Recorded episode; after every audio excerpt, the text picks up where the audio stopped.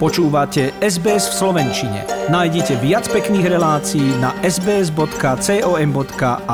lomeno slovak. Mať komplexnú kultúrnu identitu je bežnou skúsenosťou mnohých Austrálčanov, či už sa narodili tu alebo v zámorí a či už doma hovoria po anglicky alebo nie. Ako v roku 2020 napísal v článku kolega Davide Skapa Pietra, keď sa stretol vtedy ešte s novomenovaným vodcom strany práce, a teda vtedy čerstvým šéfom opozície Anthony Albanese. Aj on totiž podľa Davideho zdieľa rovnakú skúsenosť. Pri kávičke v ikonickom Malom Taliansku časti Leichhardt priamo na Norton Street, kde sa každý rok koná tzv. festa, čiže festival taliansko-austrálskej kultúry, mu Anthony Albanese rozpovedal príbeh, ktorý je už vydaný aj knižne a ktorý sa isto prelína s príbehmi mnohých z vás. Hovorili o tom, čo znamená byť Austrálčanom a zároveň patriť do multikultúrnej spoločnosti, tej, ktorá sa vyvíja a rastie aj vďaka zložitým rozdielovým skúškam, ktorými musí každý presídlenec v novej krajine prejsť. V škole ma volali Talian a nie vždy mi dávali pekné mena, povedal Davidovi a priznal, že sa za to nehambil, dokonca vraj ako chlapec chodil povzbudzovať Taliansko na majstrovstvách sveta pretože Austrálii sa až tak nedarilo.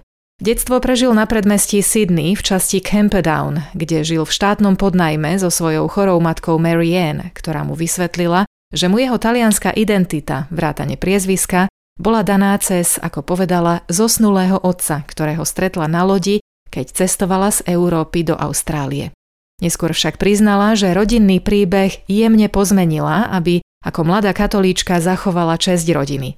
Pravda bola taká, že Carlo Albanese nezomrel pri autonehode, ale že oni dvaja z Marianne sa nikdy nevzali a po krátkom vzťahu sa jednoducho rozišli a že odvtedy nemajú o sebe žiadne informácie. She did what many Australians do, which is to, as a, a young woman, travel overseas uh, by ship in those days in the early 1960s. On that ship, uh, she met uh, a, a young man, Carlo Albanese.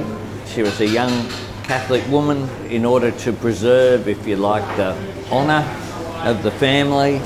I was told, and people were told, that my father had died. When I was a teenager, my mother told me the true story. Moja matka zomrela v roku 2002, môj syn mal vtedy len 2 roky, povedal Anthony Albanese. A keď som s ním stál pri jej hrobe, spýtal sa ma, prečo tam je sama a kde je detko. A tam sa, doplňa budúci premiér Austrálie, začalo pátranie po jeho biologickom otcovi. Mal šťastie a podrobnosti o ňom našiel relatívne rýchlo. Potom, v roku 2009, keď mal Anthony 46 rokov a ako politik cestoval na oficiálnu návštevu Talianska, stretol svojho otca poprvýkrát. Zistil, že má aj brata, sestru, netere a synovcov. Veľmi ich prekvapilo, povedal pre náš program, že jeho vlastný syn je na druhom konci sveta pod predsedom vlády. Pripomeňme, že to bolo v roku 2009. Samozrejme Anthonyho matku si pamätal, mal dokonca rovnakú fotku. My mother passed away in 2002 and my son was born in 2000. And uh, there was a particular day when we were at uh, her grave and uh, he was asking me, a little boy asking me, Where, where's your father? Due to luck, really, we found his details. We then met I discovered I had a, uh, a brother and a sister and nieces and nephews, and he was very welcoming. And he, of course, remembered my mother. He had the same photo that I had. They were quite surprised that someone, a, a deputy prime minister from the other side of the world, was uh, his son. So I was 46 years old when I first met my father. A zatiaľ, čo Carlo Albanese zomrel v roku 2014, kontakt Anthonyho so svojou novoobjavenou talianskou rodinou prekvitá prostredníctvom novej generácie. Dokonca priznáva, že jeho 22-ročný syn je akoby dvojičkou svojej talianskej sesternici. Anthony Albanese sa už čoskoro stane 31. premiérom Austrálie. I've done my best for the cause of Labor, which I'm passionate about. I feel a sense of responsibility. I think that Australians want a change of government.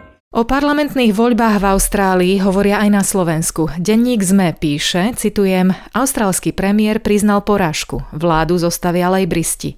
Portál Teraz.sk v titulke uvádza, že Albanízy slúbil Austrálii kroky na zastavenie klimatickej zmeny. Portál Plus jeden deň zasa uvádza, že nový líder obyvateľom slúbil, že z Austrálie urobí, citujem, veľmoc v oblasti obnoviteľnej energie. Akým ďalším správam sa venovalo Slovensko v uplynulom týždni, o tom nám v pravidelnej rubrike povie naša korešpondentka Michála Mecková. A tu už meníme tému a od austrálskych volieb sa presúvame k ďalšej časti programu. Páči sa mi? Zdieľajte, komentujte, sledujte SBS v Slovenčine na Facebooku.